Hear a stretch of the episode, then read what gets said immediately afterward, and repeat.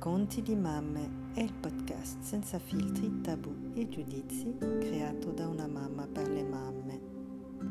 La definizione della maternità non si può riassumere soltanto come il fatto di portare in grembo e mettere al mondo un bambino. Questa condizione è molto di più.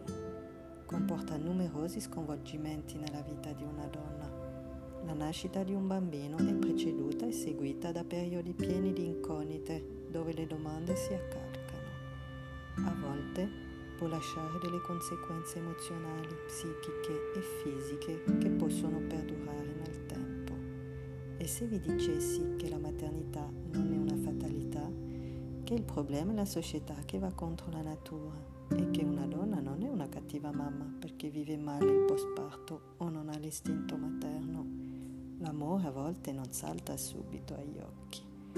Questo podcast permetterà di far luce su molti pregiudizi, dando la parola alle prime persone interessate, le mamme.